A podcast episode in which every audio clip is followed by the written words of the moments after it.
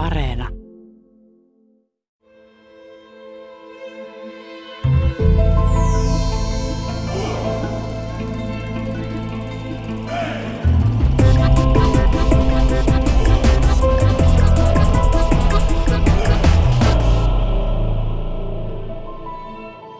Mikä on tyypillisin väittämä, mitä venäjän kielestä sanotaan täällä Suomessa? Emeritusprofessori Arto Mustajoki. No varmaan tyypillisin väite on se, että Venäjä pidetään, venäjän kieltä pidetään hyvin vaikeana kielenä. Ja oikeastaan kaikki kielet on omalla tavallaan vaikeita. Jokaisessa kielessä on vähän niin kuin omat vaikeudet. Ja kyllähän venäjän kielessäkin tietysti vaikeuksia löytyy, mutta kyllä myös joitakin venäjän kielen ilmiöitä vähän liioitellaan. Kuten ässät. Kuten ässät, puhutaan, että on kauheasti venäläisiä ässiä, näistä seitsemästä S, jonkinlaista S-kirjaimesta tai äänteestä pikemminkin, niin, niin niistä kuusi on semmoista, mitkä on myös länsi, länsi tota, eurooppalaisissa kielissä. On yksi ainoa semmoinen todella venäläinen S, tämä kaalikeitto S. Se on se shy. Joo. Eli kaalikeitto Kaalike, Kaalikeitto on shi.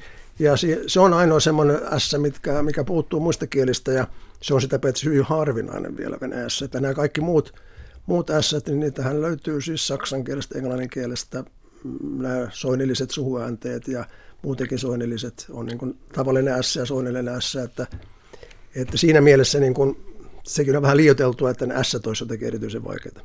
Entä sitten kyrilliset aakkoset? No se on toinen semmoinen, toki, toki se on pieni kynnys siinä vaiheessa, kun rupeaa lukemaan Venäjää, mutta siis – Sitähän on, mäkin olen nähnyt omin silmin, kuinka ne voi oppia kolmessa illassa ne kyrilliset aakkoset. Että siinä mielessä niiden opettelu ei ole kovin työlästä. Ainoa, mikä se sitten vaikuttaa sen erityisesti alkuvaiheessa, niin se ilmeisesti vaikuttaa näkömuistin toimintaan. Että kun ne, ne niin kirjainten hahmot on erilaisia ja sen, sen takia sanat näyttää vieraalta, vaikka ne olisi muuten tuttuja. Venäjän kielessä on hirveästi niin kuin länsimäisiä lainasanoja, että siellä on paljon tuttuja sanoja – mutta kun niitä ei tunnista ensin, ensin kun se kirjaimisto on erilainen, niin siinä mielessä se, sitä kirjaimistossa on, kirjaimistosta on toki siinä alkuvaiheessa haittaa, haittaa niin oppimisen näkökulmasta, mutta, mutta venäjän, venäjän kieli muutenkin on sellainen, että kun venäjän kielessä on hyvin rikas sananmuodostus, että kun tietää sanan, sanan sen niin kuin vartalon, niin siellä voi liittää erilaisia, erilaisia niin kuin, suffiksia loppuun, niin saadaan uusia sanoja. Ja kun oppii vähän tästä systeemistä, niin pitemmän päälle niin kuin – voisi sanoa, kieli helpottuu. Että kun aluksi joutuu opettelemaan ikään kuin ne perusvartalot, niin sen jälkeen sitten kielenopiskelu onkin jonkin verran helpompaa, kun ei tarvitse joka asialle keksiä uutta sanaa. Se on joko mulla jo lainasana tullut jostakin, tai sitten joku downshifting, tai, tai sitten se on, siihen on liitetty vain tuttuun sana jotakin sinne loppuun, niin sitten tulee taas uusi sana. Ja mielenkiintoinen on tämä esimerkiksi PR, joka heti kuulostaa, että se on PR, ja se on venäjän kielessä, se tuli 90-luvun alussa venäjän kieleen ja se on, hyvin, se on ihan normaali venäjän kielen sana nykykielessä, mutta siitähän on venäläiset kehitellyt omia, omia sanojaan. Sitten on piarit, on niin kuin harrastaa PR, on perepiaarit, atpiaarit, on erilaisia verbimuotoja. Piarsik on henkilö, joka harrastaa PR. Ja tietysti Venäjässä tämä PR on saanut vähän kuin PR on meillä ja englanninkielessä lähinnä positiivinen. Harrastaa PR on ihan ok Venäjässä se PR on, tarkoittaa useimmiten, että se on niin kuin PR, eli tämmöistä negatiivista, negatiivista julkisuutta. Miten venäjän kieltä on opiskeltu Suomessa vuosien saatossa? No hyvin vaihtelevasti, mutta kuitenkin aina suhteellisen vähän, paitsi silloin kun on pakolla opetettu. Niin silloin tietysti on sitten ne, ne luokat ja vuosikurssit, jolloin, sit, jolloin sitä on täytynyt opiskella, niin sitä opeteltu, mutta jos ajatellaan viimeisiä 30 vuotta, niin jonkinlaista nousua oli tässä noin ehkä 10 vuotta sitten, varsinkin Itä-Suomessa, kun siellä koululaiset sai kesätöitä hyvin, kun ne osasivat muutaman sanan Venäjää, kun se oli niin paljon venäläisiä turisteja ja tarvittiin henkilöitä sitten, jotka palvelee heitä. Että se oli niin kuin semmoinen yllyke opiskella Venäjää nyt, nyt taas on vähän laskenut sen takia, kun se kanssakäyminen on vähentynyt nyt tietysti viime aikoina koronan takia, mutta myös nämä sanktiot on vaikuttanut, ja oikeastaan ruplan kurssikin on vaikuttanut siihen, että venäläisiä ja niin, äh, venäläisiä turistia on niin paljon Suomessa kuin oli aikaisemmin, mutta me ei tiedä, mikä tilanne taas viiden tai kymmenen vuoden päästä. Että. Ja kaiken kaikkiaan Venäjähän on, Venäjän kieli on ollut aina semmoinen, että sitä on aikuis, erilaisilla aikuiskurssilla opiskeltu enemmän kuin koulussa. Että koulussa opiskelijamäärät on ollut hyvin pieniä, pieniä aina, jos ajatellaan tarvetta. Mutta sitten erilaisissa kansalaisopistoissa, yliopistoissa niin kuin venäjän kielen osuus on ollut taas paljon isompi, mitä se on koulussa. Eli vaikkakaan Venäjä ei sinänsä opiskella niin paljon kuin joitakin muita kieliä tai lähinnä nyt englantia tai ruotsia ja ehkäpä siihen voisi Saksankin ottaa koululaitoksen osalta, niin sitten myöhemmin Venäjää opiskellaan niin, että asiantuntijoita löytyy tarpeeksi Arto Mustajoki. No näin voidaan sanoa, sanoa tietysti tarpeeksi ja tarpeeksi riippuu vähän sitten siitä, että minkälaisia asiantuntijoita. Yleensä saatellaan tämän kielten, kielten osuuksia, nykyosaajien määrää nyky-Suomessa, niin kyllähän Suomessa on pulaa myös saksan kielen osaajista. Että se, se on niin kuin heijastunut se, että koulussa luetaan niin vähän jo siihen, että ei ole osaajia, mutta kaiken kaikkiaan Venäjään liittyy usein semmoinen mielenkiintoinen pieni yksityiskohta, että jos, jos tänään on juttu lehdessä, että, että venäjän kielen taitoisista on pulaa jollakin alalla, niin seuraavana päivänä tulee yleisöstä kirjoitus, että minä osaan venäjää ja minä olen ollut vuoden työttömänä. Ja se on semmoinen mielenkiintoinen ajatus, että jos osaa venäjää, niin oletetaan, että saa sillä Venäjällä sen, sen työpaikan. Suomessa on paljon enemmän työttöminä sellaisia, jotka osaa englantia, eikä ne valita sitä, että ne osaa englantia on työttömiä. Että siihen Venäjään liitetään usein Ehkä se sen takia, että se on ollut iso työ opetella sitä ja oppia sitä, niin ajatellaan, että se työpaikan pitää tulla ikään kuin sen kautta. Mutta useinhan se on töissä vaan tämmöinen ylimääräinen lisä ja bonus, niin kuin sunkin työssäsi. Että, se, että sä osaat, osaat Venäjää, niin silloin on sulle suuri merkitys, vaikka se ei ole se, että sä venäjäksi näitä ohjelmia vedä. Ja niin kuin siinä mielessä se ei ole se, se on niin kuin käyttökieli täällä näin. Eli tämmöisiä ihmisiä on paljon, ministeriöissä on paljon ihmisiä, jotka sitten – jotka osaa Venäjää ja niitä hyödynnetään siinä, mutta se ei ole se Venäjä, venäjän kielen osaaminen niille se niin kuin ykkösjuttu, niiden pitää osata montaa muuta asiaa ja se Venäjä tulee niin kuin lisäpanoksena päälle. Myös tunneasiat vaikuttavat venäjän kieleen, että historialliset kaikki painolastit. No se on hyvin luonnollista, kun on naapurista kyse. Naapureihin on aina erityinen tämmöinen asenne. On meillä ruotsalaisiinkin vähän eri lailla – tämmöinen vierastava asenne, mutta venäläisiin sitten tietysti sotien kautta on tullut aivan erityisen, erityisen negatiivinen asenne, mikä on täysin tietysti ymmärrettävää ja näin on kaikilla kansoilla. Oikeastaan Euroopasta tai mistään muualta maailmasta on vaikea löytää naapureita, jotka hirveästi tykkäisivät toisistaan.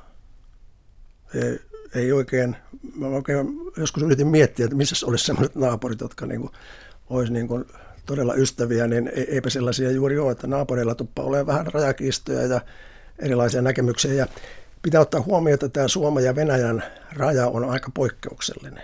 Usein naapuri on kumminkin aika lailla samanlainen kuin mitä me ollaan.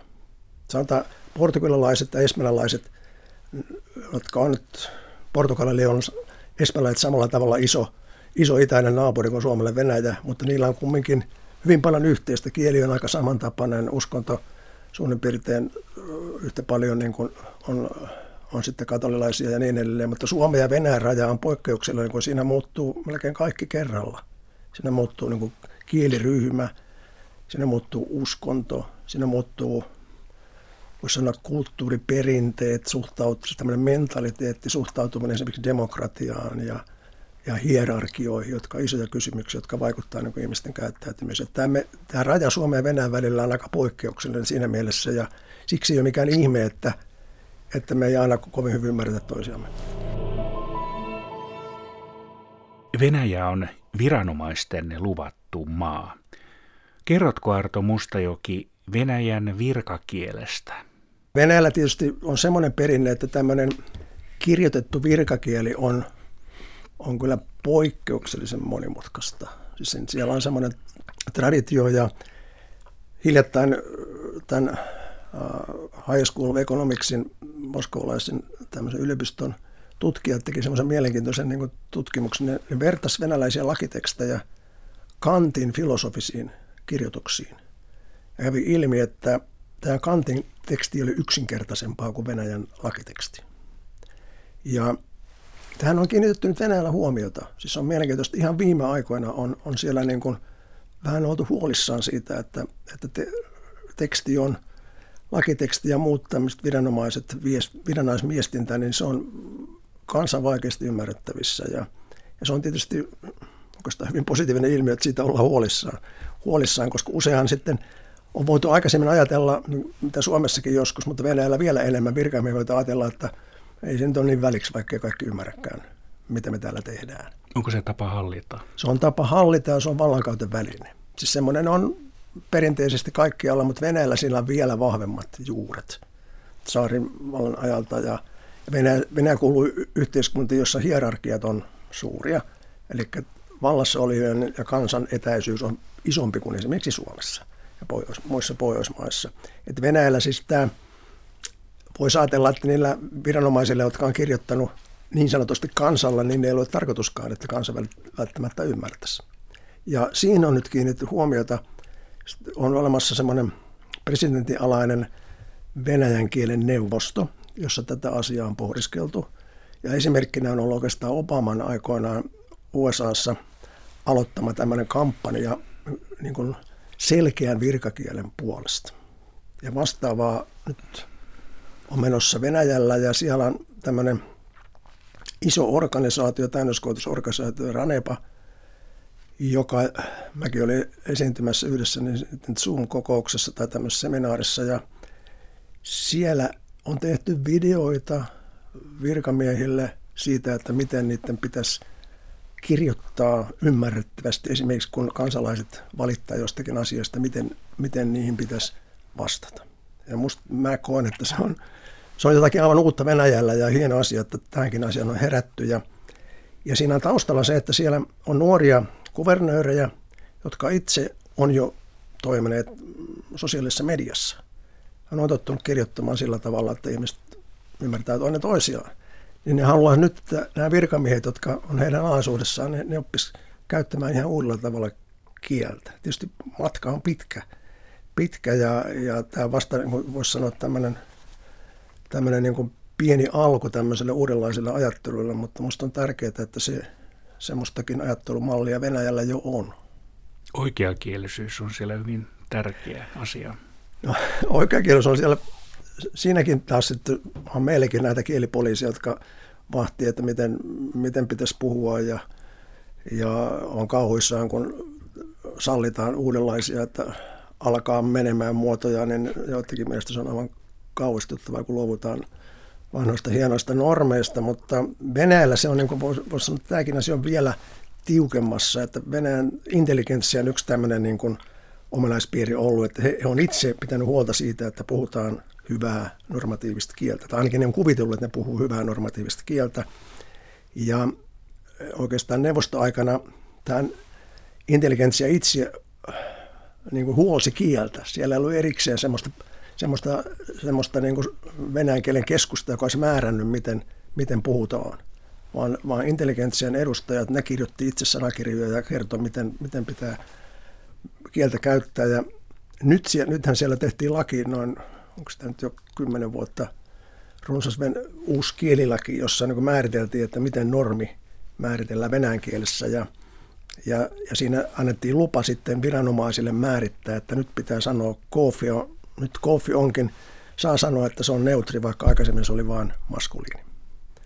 Hyvä, hyväksyttiin, niin vaikka kaikki puheessa käytti niin kuin neutrimuotoa, mutta se normi mukaan oli maskuliini. Ja nyt, nyt sallittiin, että – että sitä voidaan niin kirjoituksessakin käyttää tätä neutrimuotoa. Ja, ja että on niin tämmöinen tietty elin, joka yrittää säädellä normia. Tosin vähän huonoin tuloksin ei sen ihmisten käyttäytymistä millään tavalla, niin kuin, ei se siihen vaikuta, vaikuta että mitkä, mitkä ne uudet, uudet tuota, määräykset siellä on. Mutta kaiken kaikkiaan niin tämmöinen hyvän kielen kunnioitus on Venäjällä todella tapissa, jos näin voisi sanoa. Ja Venäjällähän järjestetään tämmöisiä testejä, totaalinen diktant, totaalinen sanelu. Että voi ihminen voi mennä testauttamaan oman kielitaitonsa ja, ja semmoisia suuria joukkotapahtumia ja siinä yritetään, siinä lukee usein se on joku kirjailija tai joku muu tunnettu, tunnettu henkilö, joka lukee tietyn tekstin ja pitää osata kirjoittaa niin, että siihen on pilkut oikein ja, ja oikein kirjoitus on oikein. Eli sanelutesti. Sanelutesti. Ja ne on, se alkoi Novosibirskistä sikäläisten opiskelijoiden niin kuin toimesta, kun ne oli huolissaan, että kuinka huonosti kirjoitetaan ja Venäjää, niin nyt se on laajentunut niin, että se on ympäri maata järjestetään tämmöisiä testejä, testejä ja ne on hyvin suosittuja. Ja se kuvastaa tämmöistä, että se oikeakielisyys on venäjäisen mielessä erityisesti se, että osaa pistää pilkut oikein ja osaa kirjoittaa jos, jotkut knopit, että onko jossakin sanassa yksi vai kaksi n niin näiden asioiden hallitseminen on ikään kuin sitä hyvää venäjän kieltä. Venäläiset leimat ovat hyvin mielenkiintoisia. Ulkokeheltä alkaa pitkä ritirimpsu nimeä suurimmasta edeten Venäjän federaation ja sitten edetään pienempään ja pienempään kohti piskuista Moskovan aluepiirin keskiasteen koulua numero 22 ja sitten allekirjoituksia on paljon. Miksi näin on? No, venäläiset on aina rakastanut leimoja ja hyvässä, hyvässä dokumentissa on aina kaunis iso leima ja aina kun tehdään Venäjälle mitä tahansa dokumenttia Suomesta päin lähetetään, niin sinne pitää muistaa pistää muutama leima mukaan. Mitä näihin allekirjoituksiin tulee, niin muistan yhden kustannussopimuksen, minkä mä tein venäläisen kustantajan kanssa, niin siinä oli seitsemän eri allekirjoitusta ja ja mä rupesin miettimään, että miksi tässä on niin monta allekirjoitusta, niin varmaan selitys on se, että aina se, joka kirjoittaa alle, niin valvoo sitä, jonka nimi on siinä ylempänä. Eli hyvin moni hierarkkinen järjestelmä, missä ihmiset valvovat toinen toisiaan. Ja kyse on siitä, että suomalainen yhteiskunta on luottamusyhteiskunta, että ei tarvita näin, näin paljon erilaista valvontaa, mutta Venä, Venäjän yhteiskunta niin ei ole. Siellä ei voi sillä tavalla luottaa ihmisiä ja sen takia tarvitaan valvontaa paljon enemmän. Professori emeritus Arto Mustajoki, venäjän kieli on tietenkin kirjallisuuden kieli ja, ja tunnettu siitä ja suuri kieli ja sitä puhuu paljon ihmisiä muuallakin kuin Venäjällä reuna-alueilla entisissä neuvostotasavalloissa. Silloin tyypillistä se on hyvin Venäjä käytetään niin, että se kuulostaa kohtelialta puheelta, kun teititellään paljon, mutta sittenhän siellä on myös kirosanojakin paljon, että se on hyvin laaja-alainen.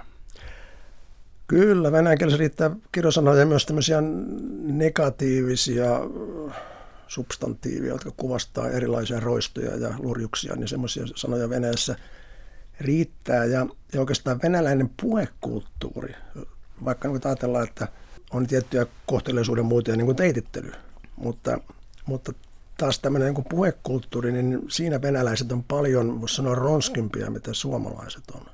Eli tämmöinen puhekulttuuri on Venäjällä niin kuin, äh, semmoinen, että siinä käy, se ei ole kovin kohteliasta enää siinä vaiheessa. Se on elehtivää. Se on elehtivää ja siinä kun oltiin Zoom-välityksellä, niin se ele, elehdintä tulee niiden sanojen välityksellä ja siitä tavasta, miten, miten niin kuin lytätään muiden, muiden ehdotuksia hyvin värikkäästi. Ja siinä mielessä se jos verrataan suomalaiseen niin keskustelukulttuuriin, niin Venäjällä ollaan, sanoisin, että ronskimpia ja emotionaalisempia ja siinä annetaan tunteiden näkö, niin kuin jossakin TVn talk showssa. Siellä puhutaan päälle. Puhutaan päälle ja, ja oikeastaan kaikki värikkäimmät keskustelut Venäjän televisiossa on silloin, kun puhutaan venäjän kielestä.